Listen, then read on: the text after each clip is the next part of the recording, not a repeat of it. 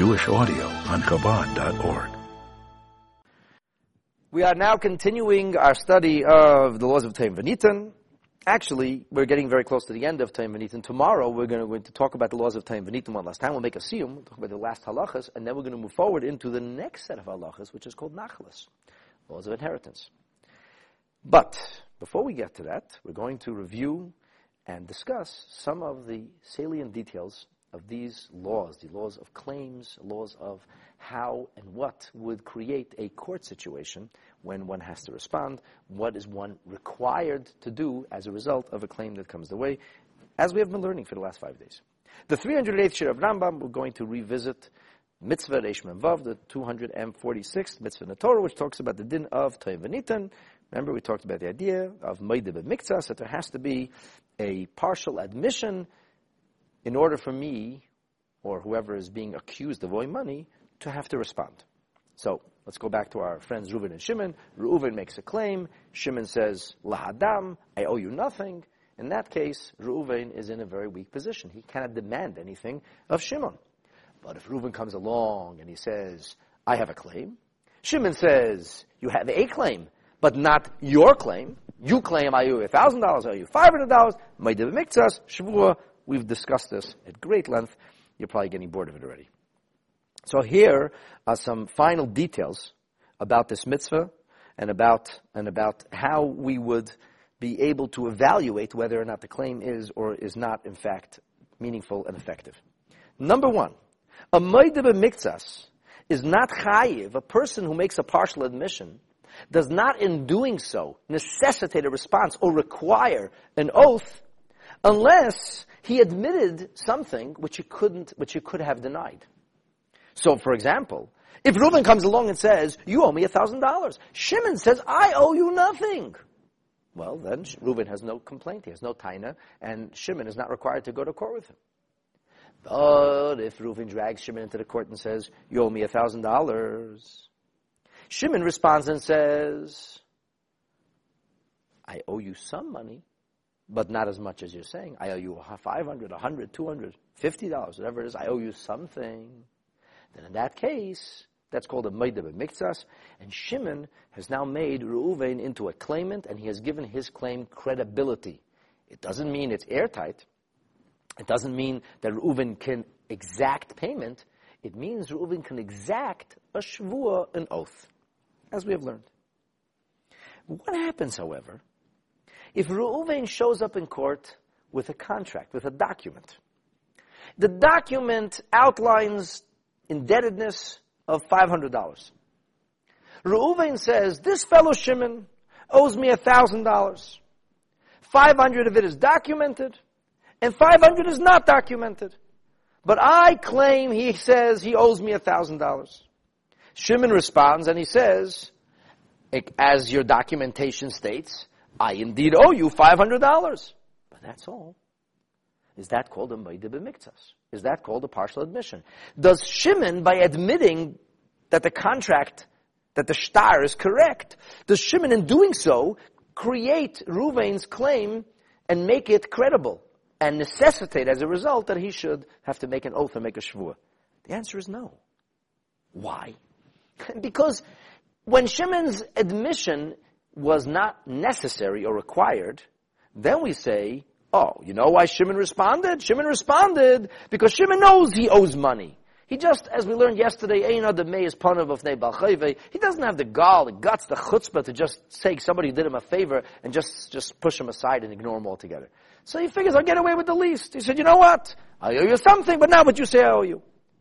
But in this case, when Shimon admits to owing the $500, he didn't admit really to anything that $500 he owed. There's a contract. There's a shtar. And unless he can prove that the contract is counterfeit, which he can't, let's say, so then in that case, when he admits that the contract is, in fact, correct, he didn't admit anything.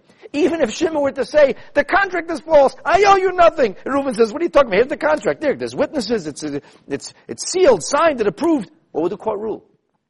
The court would say, Shimon owes $500. Shimon would say, what do you mean I owe $500? I denied owing anything. He said, no, no, no. Shimon, your denial is meaningful when Reuven has no proof. But when Reuven has proof, then you can deny owing money from today until the cows come home. It makes no difference. As long as Reuven has proof, you owe the money. You can do this kicking and screaming, or you can acknowledge and say, yeah, I owe the money. It doesn't make a difference. So now, in our case, Reuven has come along and he has brought an exaggerated claim. Maybe. Shimon says it's exaggerated. Reuven says he owes me $500. That's in the contract. He owes me another $500. In total, the loan was $1,000. We would say to him, why don't you have a contract? He said, well, this loan was given Monday, and then he came back for more money on Thursday, and I, I was in a rush. He's my friend. I was doing him a favor. I never imagined that he would deny it. I know he knows everything was done contractually previously. I didn't, I didn't think for a moment. He needed the money. I did him a favor. Shimon says, baloney. I don't know what he's talking about. I took a loan. Here's a contract. I owe what the contract says. Not a penny more. So the halacha says that in that case, we don't have a Maida b'miktas. Why? Because Maida b'miktas is only effective if a kfira, if a denial would have been effective. And since in this case denial would not have been effective, so then the admission is not really effective either. And as such, he's not obligated to make any kind of shavua min ha-Torah. However, as we learned a few days ago, Shavuos Heses, a rabbinic form of an oath, would be in order at this moment to be able to ensure that Shimon, in fact, is telling the truth, and he only owes $500, and he has no other indebtedness. Now, this mitzvah, very interestingly, the Sefer HaChinuch says, can only apply to males. Very interesting. Sefer HaChinuch says, Zechorim chayovim ba, but Nekevis, he says, women are not obligated, cannot be forced into this position. And it will sound a little bit strange to many of you, and maybe socially unacceptable to say something like this today. But the halacha says that a woman cannot be forced into a court position. She, she has the right to send uh, uh, somebody, her husband, her brother, her father, a, a, cousin. She could say, I'm ashamed. I don't want to come in front of the court. The court's it's all men. It's a man's world, the court. And that's, that's halacha. The Sanhedrin was only men, the court was only men. She says, I'm, I'm, I'm embarrassed. I don't feel comfortable standing in front of it, walking into a man's world. I feel I'm going to be taken advantage of. And for those of you who think that this is weird and strange, think about this. Think about in, in, in the world where women were demoted and women were taken advantage of, and in, tragically in many parts of the world are still treated like that. The women had rights? Women had leniencies?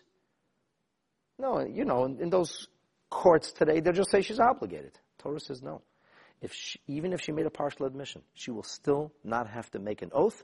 And in this situation, a woman's position is much, much stronger and she cannot be coerced and there's no pressure that's allowed to be brought to bear. If whatever her complaint is, whatever way she responded, that's what we're going to have to accept. It's very interesting halacha. Um, it, it is, Sefer HaChinuch does tell us that this mitzvah applies in every place and at every time. Which means that even though today we don't have dini knossos, our courts do not function in the manner of the true Jewish judiciary. Our ecclesiastical courts are not criminal courts.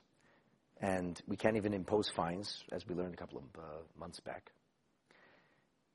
Because that's, it's not, not a defined amount of money. So when you have an actual damage, we said damages can be defined easily. But when you have a non-tangible, like somebody says, I was, I was, I was shamed or embarrassed.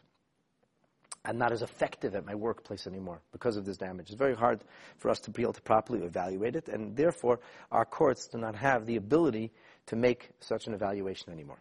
Even though that's true, and even though our courts do not have the teeth they once were equipped with, and our courts have not functioned as criminal courts for over 20 centuries, nonetheless, Nonetheless, this mitzvah, the mitzvah of Shavua, still applies in a Beth Din a court. The ecclesiastic courts serve only a few functions today. The, the, the courts for divorce, you need a Bezdin. For Gerus, for, for um, conversion. On the rare occasion of a Chalitza. I refer you back to a couple of months ago what a Chalitza is. If a, if a woman is widowed, but she doesn't have any children, it's called a levirate marriage, or at least we have to remove the levirate connection so that she can go on to live a normal life. That, pro- that process is created with a bezdin, with a court. And, and we have a, dini mominus. People have a dispute. The proper thing, al halacha, is to go to a bezdin. That's what observant Jews are supposed to be doing when they have a dispute.